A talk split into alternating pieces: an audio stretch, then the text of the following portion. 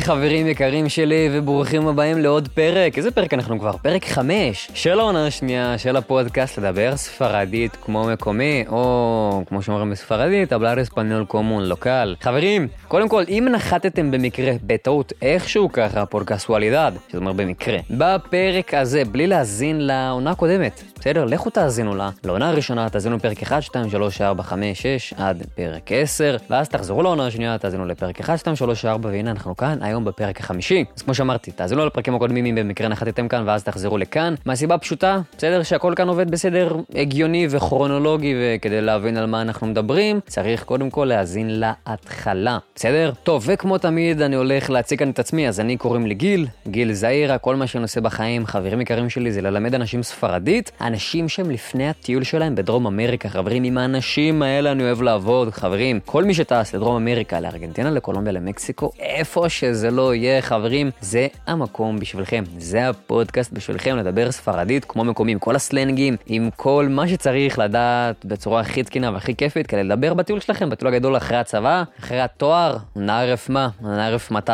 לא יודע, מתי אתם טיילים, בסדר? דרום אמריקה, זה הפודקאסט בשבילכם.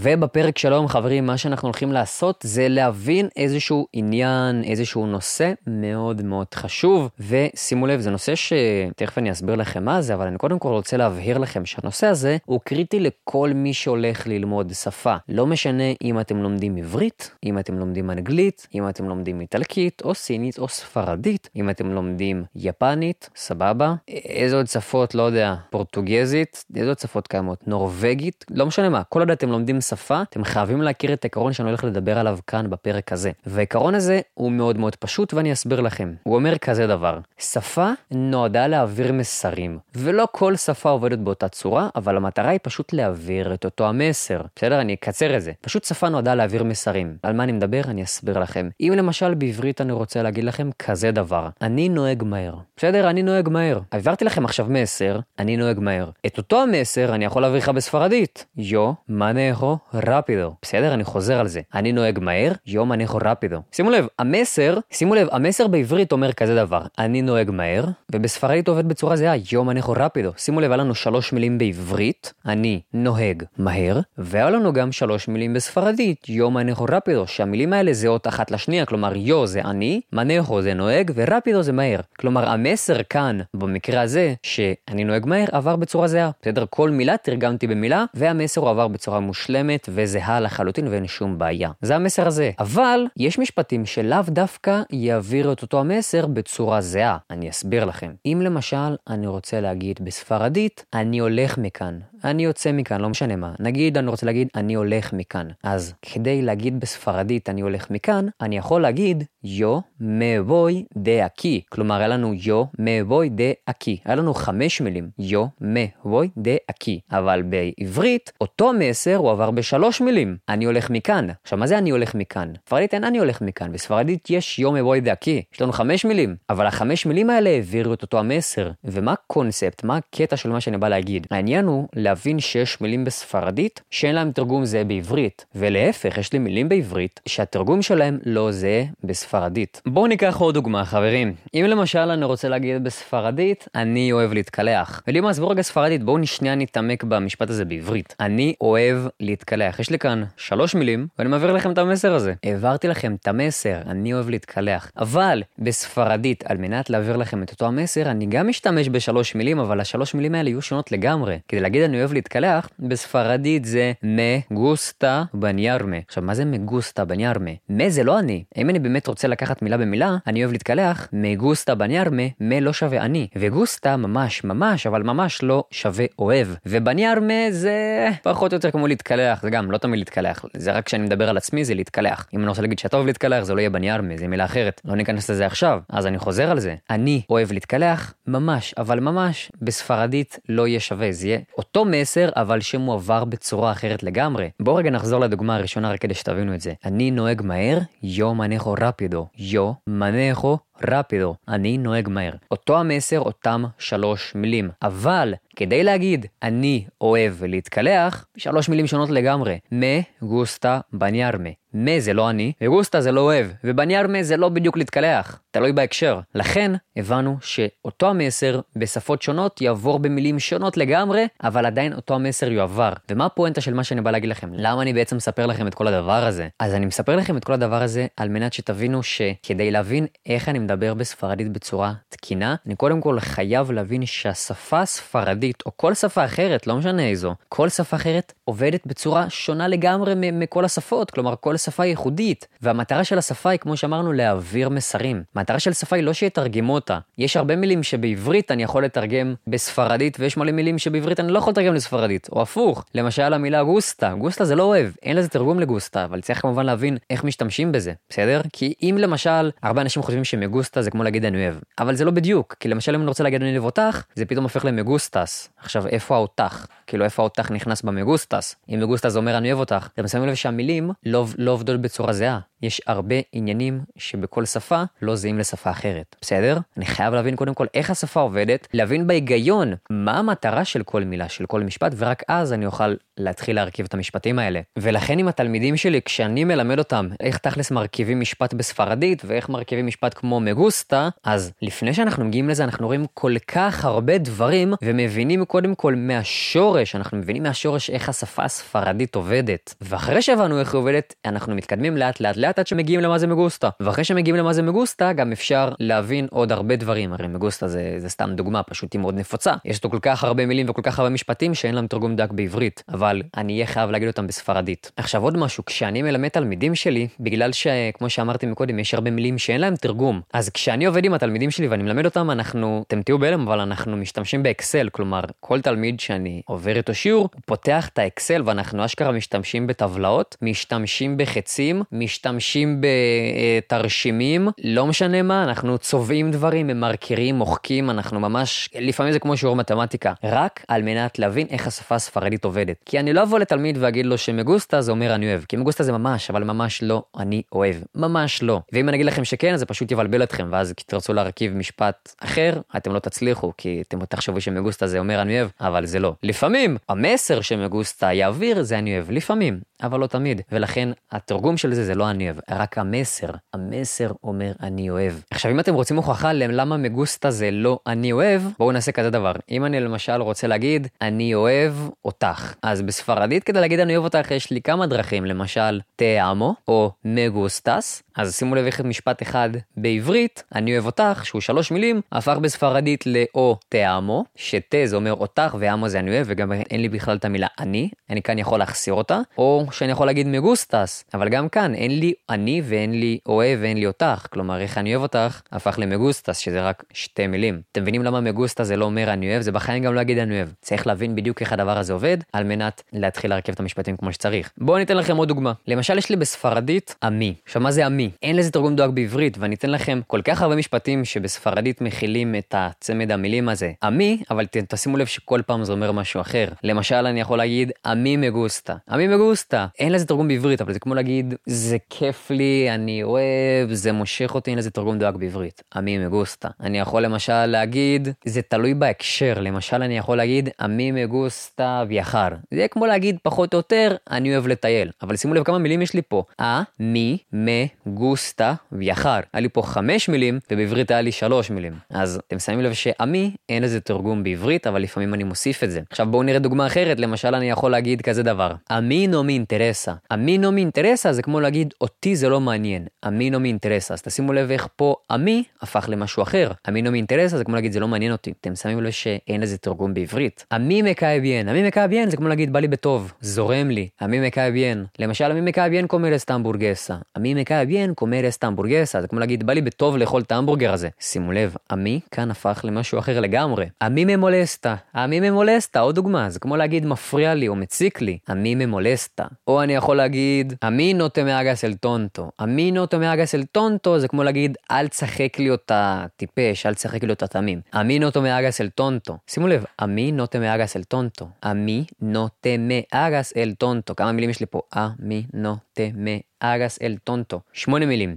בעברית זה כמו להגיד אל תשחק לי אותה טיפש, או אל תשחק לי אותה תמים. שימו לב איך משפט אחד בספרדית שיש לו 8 מילים, בעברית הפך ל5 מילים. אז אני חוזר כאן על אותה פואנטה, שיש מילים בספרדית שאין להם תרגום בעברית, ואני לא יכול להגיד לכם מה זה עמי, כי אין לזה תרגום. אני לא יכול להגיד לכם, אל תצפו עכשיו לשמוע פרק שבו תבינו מה זה אומר עמי, או אל תצפו עכשיו לפרק שבו תבינו מה זה אומר עמי מגוסטה. אל תצפו לזה, כי אי אפשר להסביר את זה בפרק אחד, ואי אפשר להסביר את זה בשעה. זה משהו שצריך לבנות אותו מהיסוד, להבין איך השפה הספרדית בנויה, על מנת שאני אדע להשתמש במילים שם, כדי להעביר את המסר שאני רוצה. ולכן כשתלמיד מוצא עכשיו משפט בספרדית שיש בו את עמי, למשל עמי מגוסטה ביחר, או עמי לא מאינטרסה, לא משנה, הוא מוצא משפט שיש בו את צמד המילים האלה, ואז הוא שואל אותי, היי גיל, ראיתי עכשיו משפט ורשום פה עמי, לא הבנתי מה זה. רוב הפעמים אני אגיד לו, אכן לזה תרגום מדויק, אני יכול לתת לך כמה דוגמאות, נגיע לזה בהמשך, כי אין לזה תרגום, ואי אפשר להסביר מה זה עמי, אין לזה מילה מדויקת. הרבה פעמים מורים לספרדית עושים טעות שהם אומרים לתלמיד מסוים, עמי זה אומר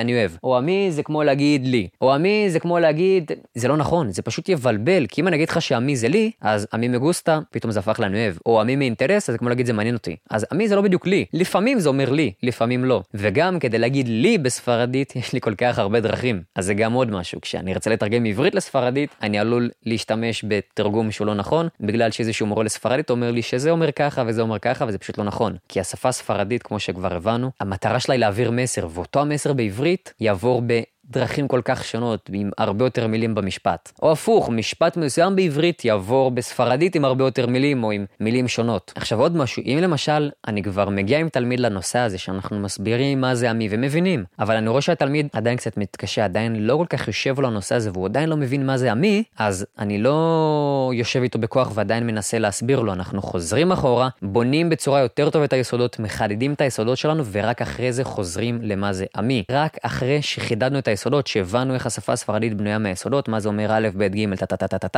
ואז כשמגיעים לנושא הזה, זה הרבה יותר מסתדר לנו, ואפשר להבין מה זה אומר. צריך לחזור אחורה, להבין את היסודות, לחדד אותם, ורק אז אני אוכל להגיע לנושא הבא בספרדית. עוד דוגמה, בואו ניקח למשל את המילה סה. מה זה המילה הזאת? אין לזה תרגום. אין למילה הזאת תרגום. עכשיו, אתם יכולים לנסות לתרגם אותה בהצלחה, כאילו, אני לפני הפרק הזה, אשכרה נכנסתי לגוגל ורשמתי בגוגל תרגום סה. סה רשם לי שזה אומר הוא. סה זה הוא, ככה לפי גוגל תרגום. עכשיו, בהצלחה להרכיב הדבר הזה משפט, כי סה זה ממש, אבל ממש לא אומר הוא. אתן לכם דוגמה. אם למשל אני רוצה להגיד, הוא מגיע, בספרדית זה אל ביאנה. אל ביאנה זה אומר הוא מגיע, אז סה זה לא באמת הוא, למרות שגוגל אומר שזה נכון, זה לא. כי זה הקטע, בספרדית יש מילים שאין להם תרגום, אני חייב להבין איך להשתמש בהם, לאט לאט ובהדרגה, ממש כמו לגו מגיעים עד שמבינים מה המילה הזאת אומרת. עכשיו שימו לב, המילה הזאת סה, אני יכול לתת לכם פה 20 דוגמאות, איך אני משתמש בה כל פעם בצורה שונה, אבל אי אפשר באמת יהיה לקלוט את זה על ההתחלה אם אנחנו לא מגיעים לזה מלמטה. למשל, אם אני רוצה להגיד הוא מתקלח, זה אל סבניה. אל סבניה, יש לי כאן 3 מילים שבעברית הפכו ל2,